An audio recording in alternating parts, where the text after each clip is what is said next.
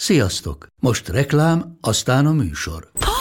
Hú, de szép szőnyeg. Új. Igen, tegnap vettem a Diegóban. Ó, és ez a függöny, de szép. Diego! És hamarosan lesz új laminált padló a hálóban. Rátszakott a bank. Csak regisztráltam Diego digitális klubkártyát vásárlás előtt. Csináljunk neked is egyet? Csak egy perc és kész. Regisztrálj te is áruházainkban, vagy a diego.hu oldalon, és azonnal megkapod digitális klubkártyádat, melyel akár 30% kedvezménnyel vásárolhatsz padlóburkolati és lakástextil termékeket. Diego.hu Már meg is kaptam e-mailben. Ez reklám volt, jó volt.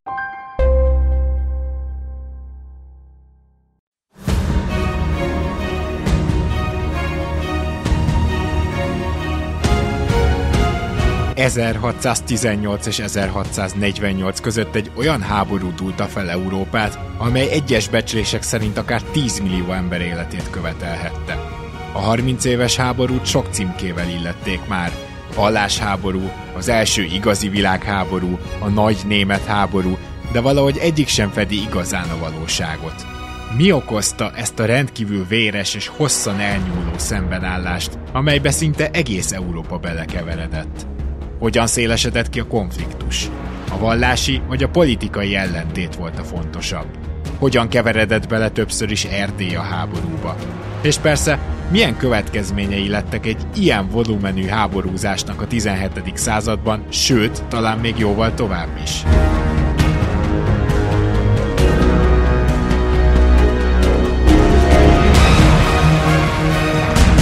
Ez az Itt és Akkor podcast. Rédai Gáborral és az idők nagy kalandoraival. Amit mondunk, az történelem.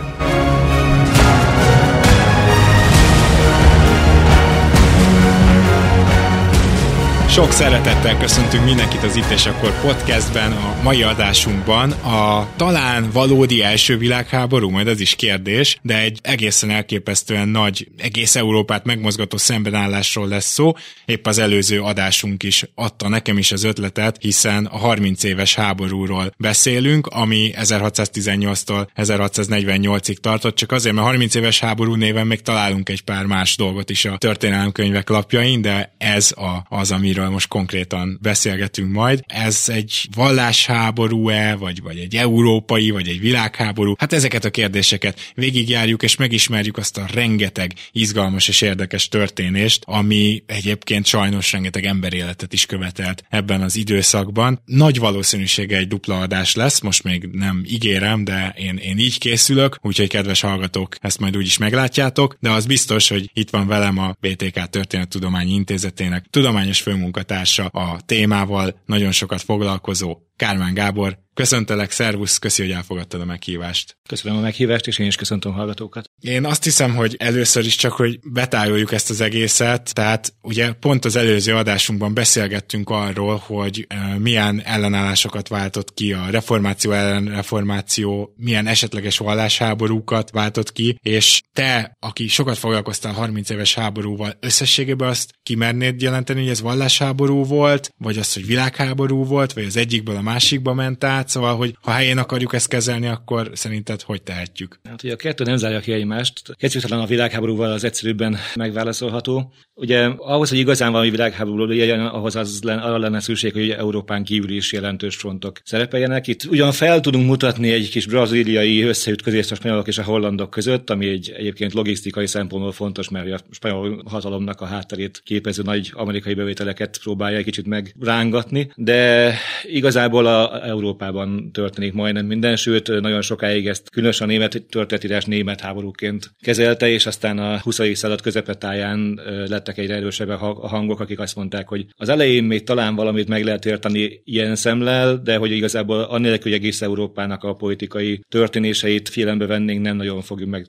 tudni, hogy mi is történik itt. Ami a vallásháborút illeti, hát ugye nagyon egyszerű a végén ránézni a, az egésznek, és látni azt, hogy itt a katolikus római császárral kikört békét, ugye egyrészt a valóban protestáns védek, másrészt meg a szintén katolikus franciák. Úgyhogy már ez önmagában ki kéne, hogy zárja azt, hogy ezt teljes mértékben vallásháborúnak tudjuk tekinteni. Viszont az is biztos, hogy a, az egész háborút elindító konfliktusok, azok, amik a, a rettenetes mennyiségű más területen megfogalmazódó és más gyökerekkel rendelkező konfliktust egy ilyen nagy háborús konfliktussá ö, ö, alakítják, azok igenis ö, ö, vallási, helyesebben a felekezetek együttéléséből fakadó konfliktusokból eredő problémák. Tehát nagyon nehéz címkézni, mindig, ugye ebben az adásban különösen mindig ez elő fog kerülni, hogy igen, ha úgy értjük, akkor úgy is lehet, de tulajdonképpen azért vannak itt más árnyalatok és más színek a falettán. Alapvetően azt gondolom, hogy a vallási konfliktus nélkül, tehát a reformáció után kialakuló felekezeti rivalizálás nélkül nem jött volna létre ez a háború.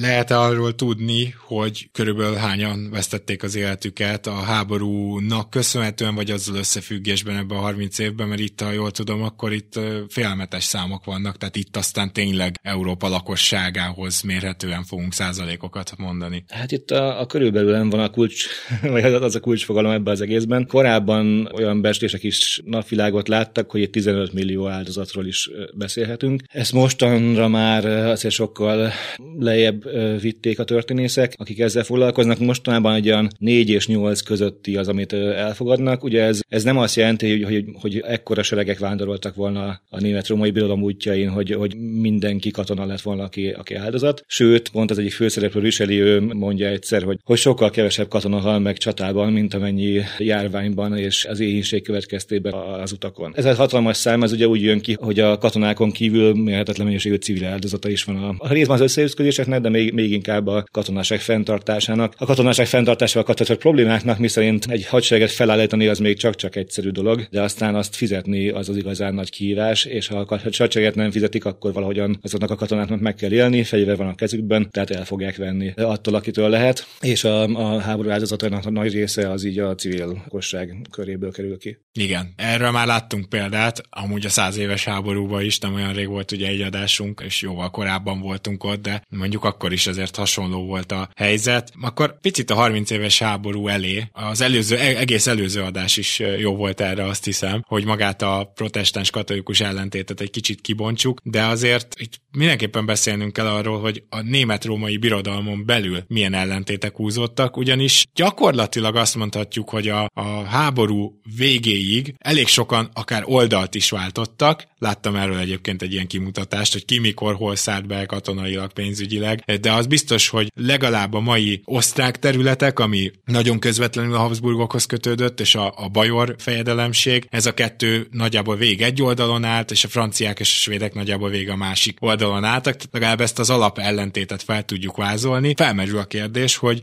hát miért csak Bajorországot említettem, ugye? Igen, ha szabad egy kicsit ironikusnak lenni, még csak ez semmi teljesen igaz. A háború leges-legelső szakaszában pont az a probléma, hogy ugyan a Ausztria főhercege, aki ugye személyében a, a német-római császár is, tényleg katolikus, és ő valóban a magyarok oldalán van, de hogy a saját alattvalói viszont nem. Ekkoriban erős protestáns többség van az osztrák rendek körében, tehát a nemesség meg a polgárság jó része protestáns, és elég, elég komoly politikai súlyuk van. Majd szerintem a későbbiekben fogunk ebbe belemenni, hogy ez egészen pontosan mit mit jelent. Észak-Németország szintén full protestáns, nem? A ha nem is teljesen full protestáns, de valóban erős protestáns többséggel rendelkezik. Ugye itt az egy dolog, hogy, hogy teológiai különbségek jönnek létre, és egyes államok egyes irányzatok mellé állnak be, de hogy valahogyan meg kell ugye találni azt a középutat, amelyben egyik államot sem éri komolyabb érdeksélem, vagy egyik uralkodót sem éri komolyabb érdeksélem a, rendeivel szemben, és az adatfalokat sem az uralkodó részéről. És ez egy igen hosszas procedúra, nagyon sok lépéssel, talán leghíresebb az 1555-ös Augsburgi vallásbéke, amelyben vezetik azt az elvet, hogy aki föld az a vallás, elben az alatvalókat az uralkodó hát a saját irányába terelgetheti, tehát hogy senki nem szólhat ebbe bele kívülről. De ez sem lesz annyira egyszerű, mert hogy aztán a, a 17. század elején már például Brandenburg, ami az egyik legfontosabb tartomány, ugye választófélelemség, ott a, a választófélelem úgy dönt, hogy ő tovább menne a luteránus felekezetről a kálvinista irányba, de addig már olyan erős intézményrendszer alakul ki a luteranizmus, intézményrendszer alakul ki a luteranizmusnak az országban, hogy, hogy komolyan mással találkozik, és alá kell írni egy dokumentumot, amiben közli, hogy ő nem fogja kényszeríteni az összes többieket. Tehát van egy ilyen protestáns oldalon belüli szembenállás és konfliktusrendszer is, de az igazán nagy konfliktusrendszer az mégiscsak a katolikusok és a protestánsok között alakul ki. Ez egyébként, bocsánat, olyan, mint a Texas hirtelen mondjuk beengedni a mexikói bevándorlókat, amikor éppen az egész ország nem engedi be, vagy szóval, hogy azért egy, ez egy nagy súlyú. Ez így nem jutott eszembe, de tulajdonképpen valamilyen szempontból kétségül így erőteljesen ellene megy a konszenzusnak. Ugyanakkor persze azt se felejtsük el, hogy Brandenburg nem az egyetlen, tehát a másik nagy protestáns választófélelem, a Fálci Palota gróf, ők már korábban kálméisták lesznek, és ők elég erőteljesen képviselik azt, hogy a kálméizmusnak egy ilyen hát nemzetközi összefogásban kellene politikai um, um, um, esélyeket biztosítani a saját magának. Csak azért is hoztam egyébként a példát, hogy mai szemmel is megértsük, hogy hát másik vallást választott, miért probléma ez, ugye, hogy azért itt egy elég erős direktíva volt Habsburgok részéről, akik megpróbálták az egész birodalmat ebben egyesíteni, illetve katolikusnak tartani, miközben közben, hogyha jól veszem ki a szavaidból, ez abszolút nem sikerült. Hát az egészen erős direktíva az majd a 14. század legelejére alakul ki, mert hogy még a 1560-70-es években uralkodó uh, Miksa császár őt protestáns szimpátiákkal vádolják elég, elég sokan, Aha. de hogy majd amikor az ő fiai kerülnek a hatalom közelébe, akiket már jezsuták neveltek, és igen alaposan megtanították nekik azt, hogy az uralkodónak az egyik legfontosabb kötelessége, hogy az alatfalai lelki üdvéről is gondoskodjon, ami lefordítva egy felekezeti konfliktus esetén azt jelenti, hogy nem szabad megengedni azt, hogy valaki egy másik az általuk téveigőnek minősített felekezet irányába induljon, mert hogy ezzel egyrészt ugye saját lelkiüdvét elveszíti, az uralkodó saját lelkiüdvét is kockáztatja, hiszen ő nem tette meg mindezt, amit megtehetett volna, és ráadásul terjeszti ezt a ragályt ugye oh. a, a teljes környezetben. Tehát, hogy, hogy kialakul egy, egy olyan gondolkodásmód az uralkodói szinten, vagy ezeknek a, a katolikus fejedelmeknek a körében, ami egy sokkal merevebb attitűd irányába tolja el őket, miközben hasonló trend tendenciák megfigyelhetők a, a protestáns részen is, tehát hogy sokkal egy, egyre inkább az látszik, hogy a, a szépen lassan kialakuló egyházi intézményrendszer az nagyon erős szövetségbe kerül az uralkodóval. Ami azt jelenti, hogy a saját érdekeit is sokkal jobban fogja képviselni, sokkal erőteljesebben fog fellépni. Politikailag is. Politikailag. Tehát a 15. század elejére egyes német kutatók arról beszélnek, hogy kialakul egy fundamentalista légkör, és még akik nem is ezt ad egészen, hát ugye a jelenlegi vagy a mostanában használatos terminológiát követik, ott is elhangzanak olyan hangok, hogy igazából az egész háborúnak a kitörését azt teszi, vagy az teszi szükségessé, hogy a kommunikációs tér, ami korábban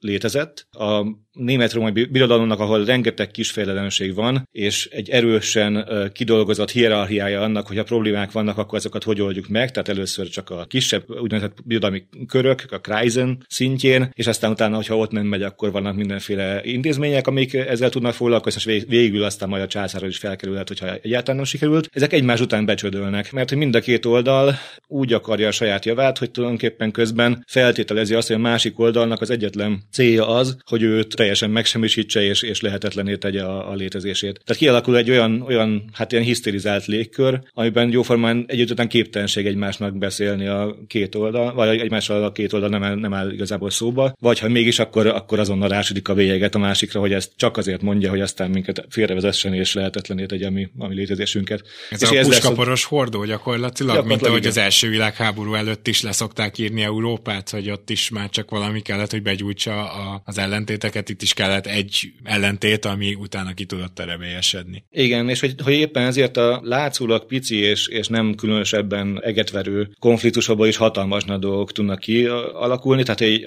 amikor már majdnem elkezdődik a háború, az még 1610 előtt egy Donauwörth nevű városnak, a, amiben katolikusok és protestánsok egyaránt laknak, ott alakulnak ki mindenféle feszültségek, és szépen megszervezi a két, mind a két oldal az, hogy beálljanak a háta mögé a, a nagy potentátok támogatni. Így alakul ki a, a protestáns unió és a katolikus liga, amelyek nem egészen világ, tehát hogy, hogy ezek nem nagyon stabil szervezetek, de hogy mégis politikai blokkokként működnek, és különösen a katolikus liga aztán komoly katonai erőt is fel tud sorakoztatni majd a 30 es háború különböző szakaszaiban. Beszéljünk egy kicsit Európa politikai helyzetéről is, hiszen később majd érinteni fogjuk ezt. Tehát ugye volt egy, van egy török fenyegetettség, mi magyarok erről külön tudnánk mesélni, és ugye túl vagyunk ezen a bizonyos 15 éves háborún, ahol valamennyire sikerül visszaszorítani a törököt, de nem visszaverni, talán ez a, ez a jó szó. Erdély vazallus államként tekinthető, Spanyolországban belviszályok vannak. Mi a helyzet így Európában? Ott is úgymond nagy politikailag is már úgymond a háború felé sodródtunk? De igazából, amit szerintem így hosszú távon érdemes kiemelni, az a, az a franciák helyzete, akik ugye még a 15. század végek tájékán be, beleszorulnak egy olyan helyzetbe, hogy mind a két nagy szomszédjuk Habsburg dominancia alatt van. Tehát ilyen Spanyolország is Habsburg lesz, meg, meg a német-római császárt is a Habsburg dinasztia adja. És hát ő nekik folyamatos problémájuk, ez is folyamatosan próbálnak ellene valamit csinálni, hogy ezt a, ezt a szorítást ezt enyhítsék. Ez majd, majd akkor lesz olyan látványos, amikor a, még az első szakasz, tehát gyakorlatilag az első szakasztól kezdve megpróbálnak úgy támogatást nyújtani a hollandoknak, akik ugye még a 16. század kezdetében, vagy közepén lázadtak föl a spanyol Habsburgok ellen, és azóta folyik több-kevesebb megállással egy, egy katonai konfliktus, hogy elvágják a spanyolok utánpótlását. Ez az úgynevezett spanyol út, ami a itáliai spanyol birtokoktól vezet föl spanyol területeken, területeken keresztül egészen Hollandiáig, és ezt próbálják majd a franciák megfúrni először a svájci határvidéken, Valtelinában, és aztán később majd uh, akkor már konkrét katonai beavatkozással a Elzász környékén. Tehát neki van egy ilyen egészen egyszerű stratégiai megfontolásuk, hogy, hogy valahogyan ott meg kell gyengíteni ezt az mindenfelől jövő Habsburg nyomást. Aha.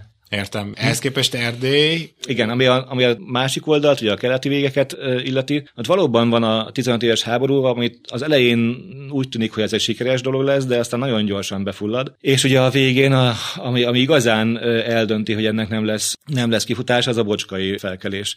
Tehát ugye ami, ami gyakorlatilag egy idő után a bocskai érnek, az arra kell koncentrálni, hogy nagyon megverjék a hazugókat, mert akkor onnantól kezdve nem tudják megállítani ők sem az oszmán előrenyomulást szövetségesként. Úgyhogy ott, ott gyakorlatilag gyakorlatilag egy kompromisszumos nem szeretem béke születik az aszmánokkal, és hogy közben a magyar rendeknek pont a bocskai felkelés miatt meg kell adni a szabad vallás gyakorlati jogokat. Ugye, ami egyetlen más Habsburg tartományban sincsen törvénybe foglalva. Ráadásul van egy dinasztikus válság, Rudolf egyre kevesbe alkalmas a, a kormányzásra, bezárkózik, nem kommunikál, különösen nem hajlandó a hát félimeri vereségét elismerni ebben az egész konfliktus rendszerben, és egy után le kell cserélni. És csak úgy tudják lecserélni, hogy a Habsburg Habsburg tartományok rendjei összefognak Mátyás főherceggel, és, és hát megbújtatják nagyon sok területen Rudolfot. Igen, de ez, ezáltal Mátyás lekötelezettje lesz azonnak a rendeknek, akik mindenféle ígér, kérnek, elsősorban is a szabadvállás gyakorlati jogokat, azzal a hivatkozással, hogy hát hiszen Magyarországon is megadták, akkor miért is ne lehetne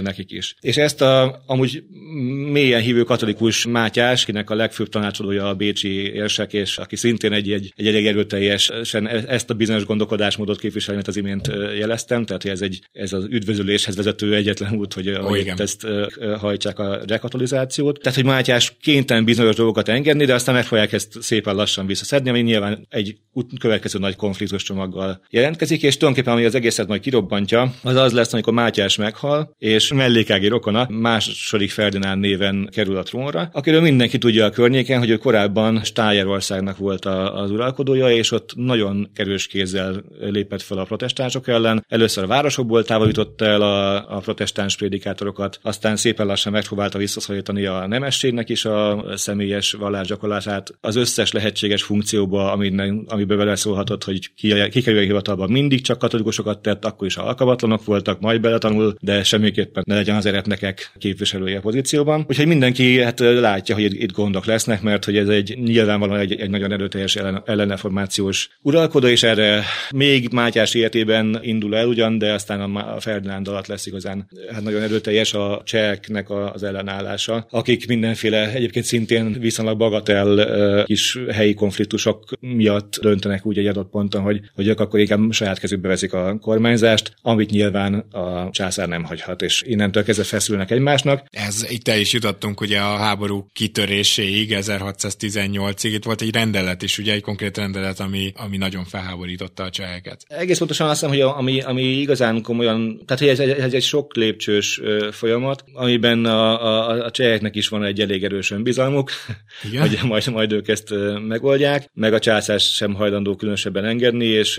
Ebben a pillanatban a mai Csehország, tehát Morvaország, stb. a német-római birodalomnak a, a personáluniós része, ugye? Így van, és ráadásul ugyan létezik egy olyan koncepció, hogy ezek a cseh korona országai, tehát ami, ami most is egy egységbe hozná őket, de valójában mindegyiknek külön-külön rendi gyűlése van, és igazából aki, hát pont, pont ebben az időszakban van egy olyan helyzet, hogy Rudolf cseh király, de közben a Morva őrgróf az már Mátyás, mert a morvák csatlakoztak ahhoz a mozgalomhoz, ami Rudolfot letette a trónról. És hogy mindegyik kell, egyenként kell igazából megegyezni. Ugye még Sziléziáról, meg, meg Lausitzról van szó, ami ott a jelenlegi Németországnak a dél-keleti sarka. Kicsit átlóg Lengyelországba is. Tehát, hogy, hogy, hogy megindul a, a cseheknek ez a politikai mozgalma, amiben gyorsan beleszervezik a többieket is, sőt, meggyőzik egy idő után a, az ausztriai protestáns rendeket is, tehát alsó és felső ausztria protestáns rendjét, hogy szintén csatlakozzanak hozzájuk, és akkoriban már igazából a Habsburgoknak elég, elég, tehát az, az osztrák Habsburgoknak egész pontosan elég nehéz a helyzete, mert hogy gyakorlatilag a tart, az közvetlenül az irányításuk alá tartozó tartományoknak a hát több mint kétharmada lázadás állapotában van. És ugye hiába ők a német-római császárok, igazából az, ahonnan ők katonákat tudnak kiállítani, ahol teljesen egyértelmű, hogy ők azok, akik diktálnak, azok ezek a területek, tehát az úgynevezett örökös tartományok, tehát a cseh, az osztrák, és akkor még Magyarország egy darabig, ahol meg nagy feszültség van, és szintén egymásnak feszülnek a protestáns és katolikus oldal, és ugye nagyon sokáig ez nincs eldöntve, hogy, hogy most mit is reagáljanak a cseh felkelésre, de hát több mint egy évvel annak megindulása után Betlen Gábor lesz egy kult szereplő, akit néhányan meghívnak, hogy, hogy működjön közre a helyzet megoldásában, és Betlen nagyon szívesen jön, és, és nagyon gyorsan nagy sikereket arat, tehát egy ugye Erdélyből indulva, két hónapon belül Pozsonynál vannak a, a seregei ami ugye csak úgy lehet meg, megcsinálni, hogyha, ha nincsen közben ellenállás. Gyakorlatilag az összes vár vagy megadja magát, vagy legalábbis semlegességet. Oké, okay. kihívta Betlent, és kihívta a Fálci fejedelmet, mert ugye utóbbit is meghívták, ha jól tudom, a csehek, az már egy elég kétségbe esett lépés volt, és sőt, bocsáss meg, mielőtt erre válaszolsz, ez az ablakon kidobósdi, ez csak egy legenda, mert ez azért még azt hiszem, hogy egy ilyen külön neve is van latinul, de hogy, de hogy nagyon tetszett nekem, hogy, hogy az egész onnan indul, hogy kidobnak két császári követet az ablakon, de mivel ott ilyen szeméthalom van, ezért túlélik, és szépen hazamennek panaszkodni. Így van, tehát ez a latin terminus az a defenestráció, ugye yeah. ezt uh, szokták rá alkalmazni, ez uh, hát szokták mondani, ez a cseh politikai kultúrának egy integráns része, mert hogy még a huszita időkben, tehát a 15. században már volt egy ilyen eset, amikor a, a rendek ilyen módon nyilvánították ki elégedetlenségüket. Tehát, hogy ahogy mondtam, ez, ez nem sosem egy lépésből adódik, hanem, hanem van egy konfliktus, és mind a két oldal kicsit sófolja fölfele a, az árakat, meg a téteket, és aztán maga ez a defenestráció is úgy, úgy történik meg, hogy előtte már nem tudom, háromszor összegyűlnek a rendek, és mint a Radzsinak mindig egy, egy újabb és újabb udvarába mennének be tiltakozni és, és rázni a kilincset, és aztán végül is van három-négy igazán radikális vezetőjük, akik, akik azt mondják, hogy na most tegyünk valami igazán látványosat. És ekkor történik meg az, hogy nem is csak követek, hanem ők a, a, ők a császár képviselői konkrétan Rágában. Ekkora már ugye úgy működik a kormányzat, hogy van egy helybeli az rendek által által megválasztott direktórium, egy ilyen kollektív szerv, és akkor mellé ez folyamatosan tárgyal a császár által oda tett képviselőkkel, és akkor ezt a két embert, illetve a szegény titkárokat, aki igazából semmit nem vétett, csak a szobában volt, dobják ki az ablakon, és történik meg valóban az, hogy vagy szeméthalomra, vagy, vagy trágyalomra, vagy különböző beszámolók vannak, de hogy valamire ráesnek. Ezt későbbiekben majd katolikus festők megfestik, hogy angyalok fogják őket esés közben a palástjukba, és úgy segítők őket a földre, de szóval a lényeg az, hogy túlélik a, a dolgot és akkor most beszéljünk arról, hogy ki hívta Betlent, ki hívta a Fáci fejedelmet, mert ez gyakorlatilag a, az európai szélesedés már itt rögtön az első szakaszban. Egyébként, csak így röviden mondanám, hogy 1618-tól, jól tudom, talán 23-ig vagy 25-ig, de hogy ezt az ilyen cseh szakasznak hívják, egy négy szakaszra bontják ezt a háborút. Igen, ugye az, az világos a, a csehek számára is, hogy ugyan a császárnak a saját seregei ellen van esélyük, hát csak hogy a császárnak hatalmas rokonsága van meg mindenféle rettenetesen jó politikai kapcsolatai. Tehát, hogy ha a császárnak sikerül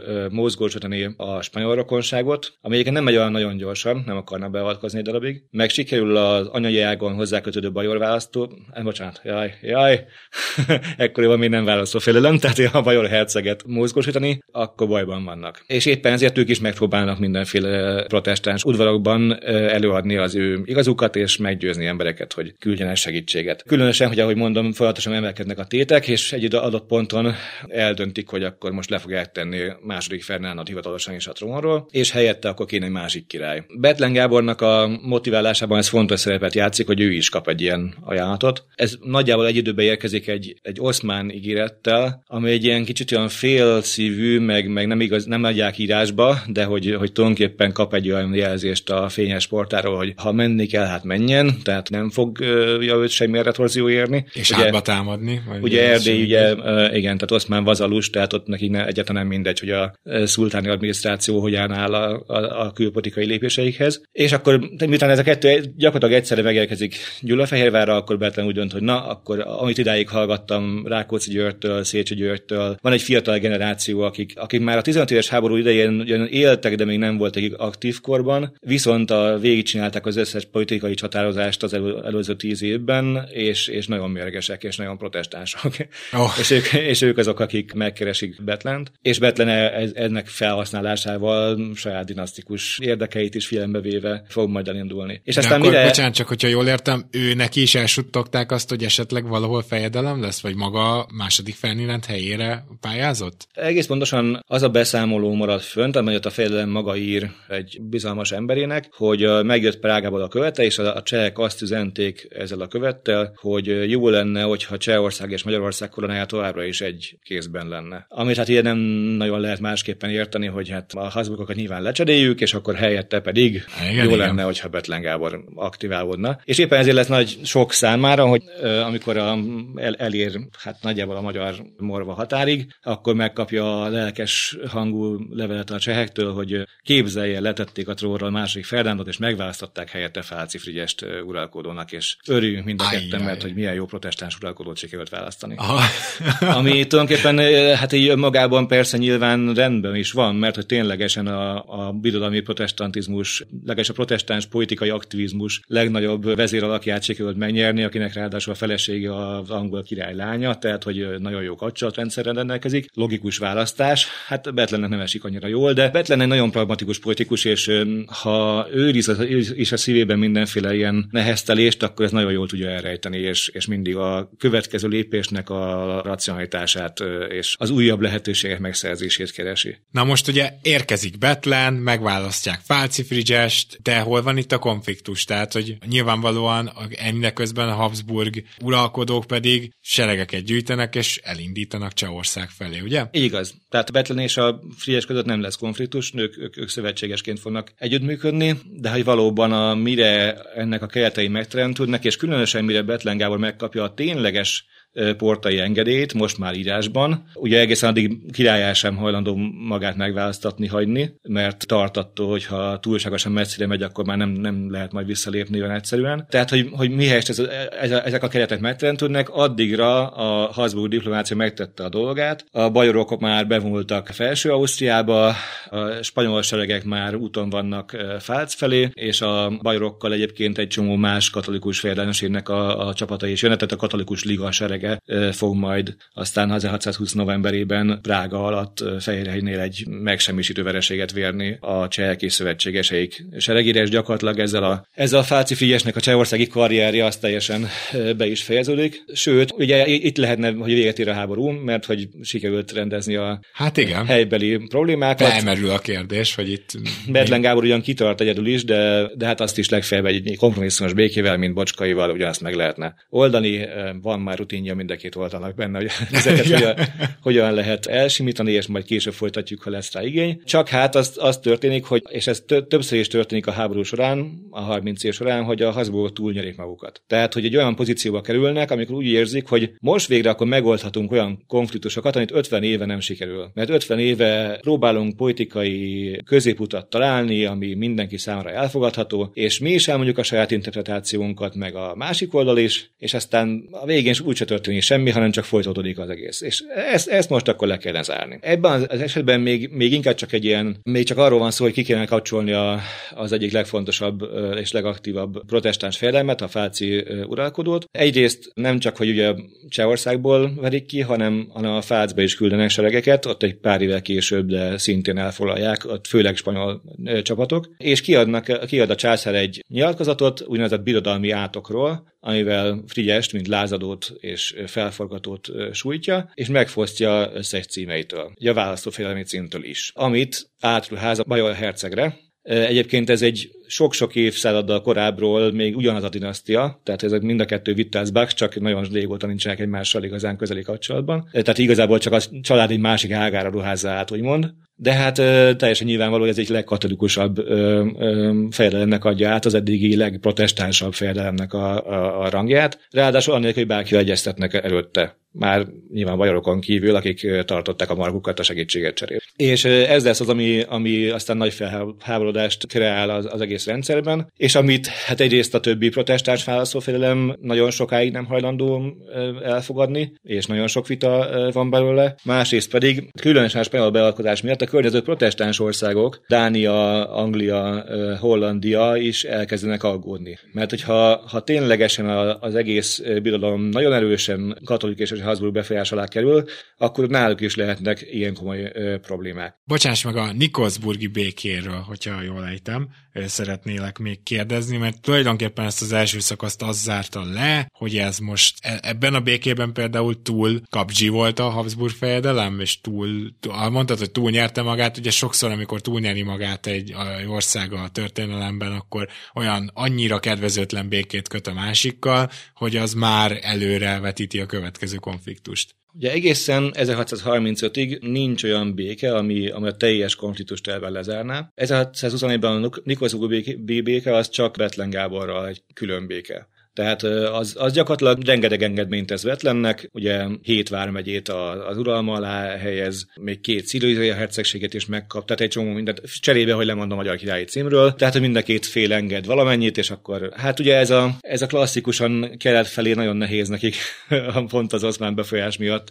igazán keményen felépni, és, és mindig van egy pont, ahol meg kell állni a Habsburgnak. Ami meg a cseheket, meg a többieket illeti, ott egész egyszerűen nem kötnek békét, mert hogy azt mondják, hogy egy lázadás volt, és azt levertük. Ja, értem, tehát nincs, nincs, kivel, békét nincs kivel békét kötni. Ezek a mi lázadó alatfaink voltak. Ugye a, a felci felszó félelmet azt átokkal sújtjuk, és el kell hagyni a birodalmat. Hollandiába fog letelepedni, és mindenhol bevezetjük azt a kormányzati rendet, ami a rendet helyreállítja. Ez nyilván azzal is jár, hogy egy csomó mindenkit megbüntetünk, ilyen nagyon látványos kivégzés sorozatok vannak, és e, meglehetősen hát, e, mai, mai szemmel elég, elég vad büntetéseket tudnak kiszabni, tehát a nyelv levágásától kezdve, tehát nem csak egyszerűen lefejezik az embereket, hanem még ilyen szimbolikus aktusok is vannak, hogy aki saját szájával javasolta a Habsburgok elleni meg azt a döntést, annak a nyelvét is előtte kivágják, és hasonlók. Ó, értem. Tehát akkor azért itt már ilyen szempontból is ment a vérengzés. Igen, hát ennek van egy, van egy rituális része, a, ezek egy szimbolikus aktusok, amiket tulajdonképpen a korszakban. Volt ennek egy olyan logikája persze, hogyha valakit vagy keveset megbüntetünk, akkor többet nem kell, meg hogy ez akkor ugye elretten, de nyilván azért ettől függetlenül elég durva belegondolni, ha bár, hogyha az ember nézegeti mondjuk a középkorra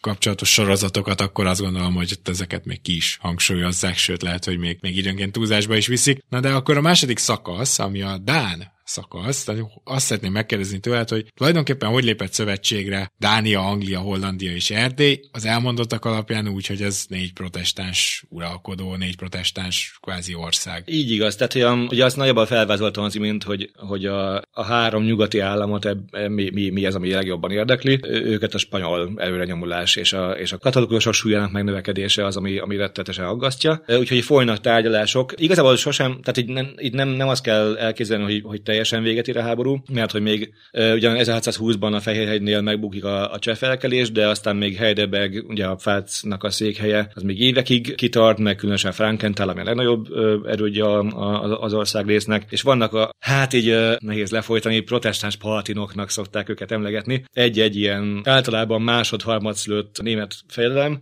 Ugye ezek általában, mintha nem öröklik a birtokot, így aztán katonai karrierbe szoktak kezdeni, és ők gyűjtenek sereget, itt a Halberstadti, meg a Wolfenbütteli herceg, meg hasonlók, tehát ilyen kis német felelősségeknek a vezetőire, vagy hát esetben olyan dinasztiákból származó emberekre kell gondolni, akik még ilyen lokális ellenállást tanúsítanak. És aztán e, ennek a hatására, meg ugye próbálják életben tartani diplomáciailag azt, hogy a katolikusoknak ellen kell állni, és akkor 25-ben lesz egy kongresszus, mondjuk így, Hágában a, a Dán az angol és a holland uralkodók diplomatái között, és aláírnak egy szövetségi egyezményt, ami a, a német protestantizmus megsegítéséről szól. A dánoknak van a legnagyobb seregük, de aztán az angolok is finanszíroznak egy másik sereget, úgyhogy a Dán király és egy bizonyos Ernst von Mansfeld nevű hadvezér, tehát egyszerre kezdenek el manőverezni, hogy hát ha sikerül visszaszorítani a Habsburgokat, és legalábbis Fázban vissza, vagy Fázba visszahozni a Frigyest. Erdélyel ők úgy kerülnek kapcsolatba, hogy az erdélyi diplomaták rendszeresen mennek Frigyes után, aki elmegy Hollandiába, és ha már ugye ott vannak, akkor már a holland Egyesült Tartományok kormányzatával is szóba állnak. Egyébként nagyjából a mai Hollandia területét kell képzelni? Nagyjából igen. Tehát ez a, az a protestáns rész az, az, az inkább az, és ugye Belgium lesz az, ami, ami a katolikus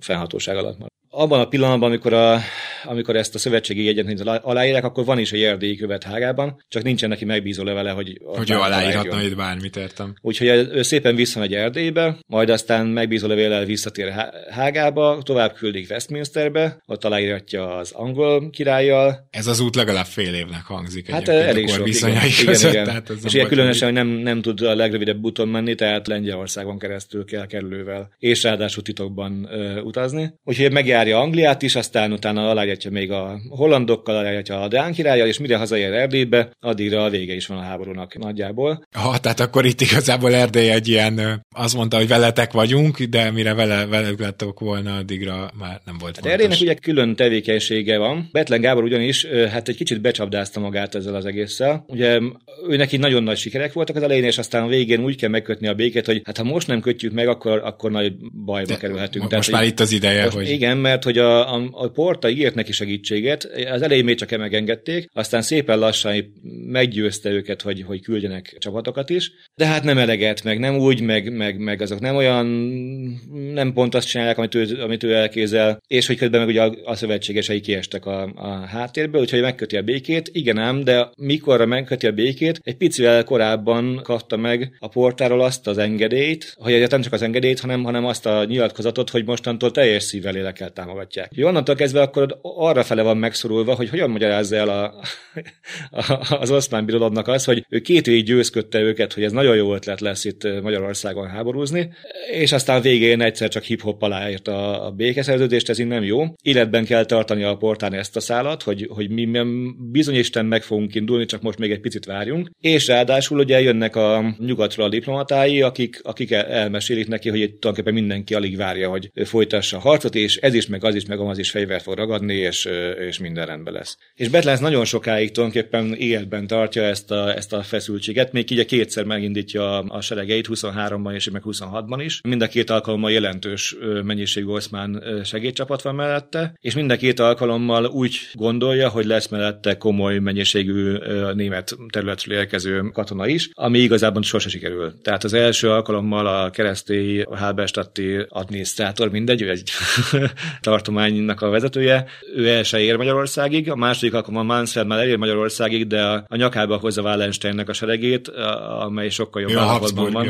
Igen, igen, ő, a, ő a, akkoriban, ha minden igaz, a katolikus ligának a generális, de, de lényeg az, hogy a Habsburg oldalnak a képviseletében egy sokkal jobban felszerelt és sokkal jobb állapotban levő sereggel, úgyhogy hosszas manőverezgetések után végül aztán mind a két oldal úgy dönt, hogy tulajdonképpen felesleges csatát erőltetni, hanem akkor inkább találjunk valami kompromisszumos béke megoldást, és kb. Mondom, mi helyest aláírják, akkor visszaérkezik a követ Hágából a mindenki által aláírt szövetségi szerződéssel. Ó, ez kemény, ugye 1626 a dátumunk, amikor tényleg volt egy ütközet, itt a Dán, tehát kereszténynek a seregeit, aki egy másik keresztély, a király, jól igen, mondom, te kapcsolom, hogy nehogy összekeveredjünk, e, tehát, hogy a Dán Maximum király... tíz nevet használtak ekkoriban a protestáns uralkodók, Akkor jó. nagyon, nagyon nehéz őket követni időnként. Szóval, szóval a Dán király seregeit gyakorlatilag tönkreverik 1626-ban. Igen, tehát hogy ez két nagy vereség is van egymás után, őt is, meg Mansfeltet is sikerül megverni, és ugyan aztán még, még vannak próbálkozások, hogy hát, ha hát lehet folytatni, de igazából ez a szakasz 1629-ben véget fog érni. A Libeki békével, ahol például Dánia területeket vesz, ugye? Tehát, hogy semmiféle eredmény nem sikerül felmutatni. És megint csak ugye a, ez, ez mit jelent? Ugye már megelőlegeztem, hogy ha Habsburgok nyernek, akkor az általában rájuk rossz hatással van. Itt van az, amikor Isten igazából eldöntik, hogy na, akkor most gyakorlatilag felszámoltuk az ellenállást, most van itt az alkalom arra, hogy tisztázzunk minden olyan kérdést, amit az Augsburgi vallásbéke óta folyamatosan vitattunk a, a, a protestáns oldalra. És kiadják azt, a, azt az ediktumot, ami hát így Edictum restitutionis. Jó, igen, van? igen. Tehát hogy ez, ez a lefordíthatatlan nagyjából a, a restitúciós ediktum arról szól, hogy, hogy mindent vissza kell állítani, minden szekularizációt 1552-es szintre. Ugye a szekularizáció azt jelenti, hogy, hogy a rengeteg egyházi birtok volt a középkori Németföldön, amit a reformáció alkalmával, amikor egy-egy uralkodó protestáns lesz, különösen akkor, a, amikor a, a feloszlik a kolostori közösség, vagy a egyes akár egyházi vezetők is áttérnek, akkor az ő territoriális hatalmuk az megkérdőjeleződik, hiszen ugye nem, a, nem annak az egyháznak a évvisetében vannak, meg, meg az uralkodók is próbálják a saját területeiket kiegészíteni ezzel, tehát egy csomó egyházi területből világi területet csinálnak, és a Habsburgok azt mondják, hogy 1552-ben volt egy megegyezés, hogy addig vissza kell menni, és minden, amit azután elvettek az egyháztól, azt tessék visszaadni. És kiküldenek ilyen császári biztosokat, akik így tűzzel, vassal elintézik ott a, a dolgokat. Rengeteg érdeksérelem, velem rengeteg konfliktus. Ugye ekkoriban már, már van, egy, van egy elég masszív média, ami mindezeket képes német területen megjeleníteni, tehát hogy, hogy kiadványat tömkelege szól arra, hogy itt most a végítélet ut- utolérte a, a németországi protestantizmust. Ráadásul az, az is kérdés volt egészen az Augsburgi vallásbéke óta, hogy mi van a kalvinistákkal, mert hogy az Augsburgi vallásbékében csak a katolikus és a luteránus felekezet van belefoglalva, de hát, mint említettem, a 17. század elején már viszonylag, hát nem is nagyon nagy többség, de hogy, hogy jelentős területeken van, van kálvinista jelenlét. És az mindig el lehet magyarázni egészen addig, amíg van politikai hátterük, hogy hát ez tulajdonképpen csak egy változat a, luteránus hitvallásnak, de most ez a restitúción szerint ez, ez, ez egy egyben közli, hogy ez, ez ilyen nincsen, hanem azok mostantól törvényen kívüliek. Nem csoda az, hogy ez tovább eszkalálta, és most tényleg európai szélességűvé tette ezt a háborút, de ezt a következő részből tudjuk meg, hogy itt pontosan mi történt, és hogy hogy jönnek majd ide később a svédek, már eddig is emlegetett spanyolok. Azt hiszem, hogy nagyon izgalmas rész előtt állunk, meg majd levonunk egy-két következtetést, de most ebbe a pillanatban Kármán Gábor nagyon szépen köszönöm, hogy itt voltál ma velem. Nagyon szívesen. Kedves hallgatók, tartsatok tehát velünk a következő héten is, hiszen jön ennek az adásnak a folytatása. Most búcsúzik Rédai Gábor, illetve a társszerkesztőnk Katona Csaba, valamint a producerpárosunk Román Balázs és Hampuk Rihárd. Jövünk következő héten is, amit ma mondtunk, az viszont már történelem. thank you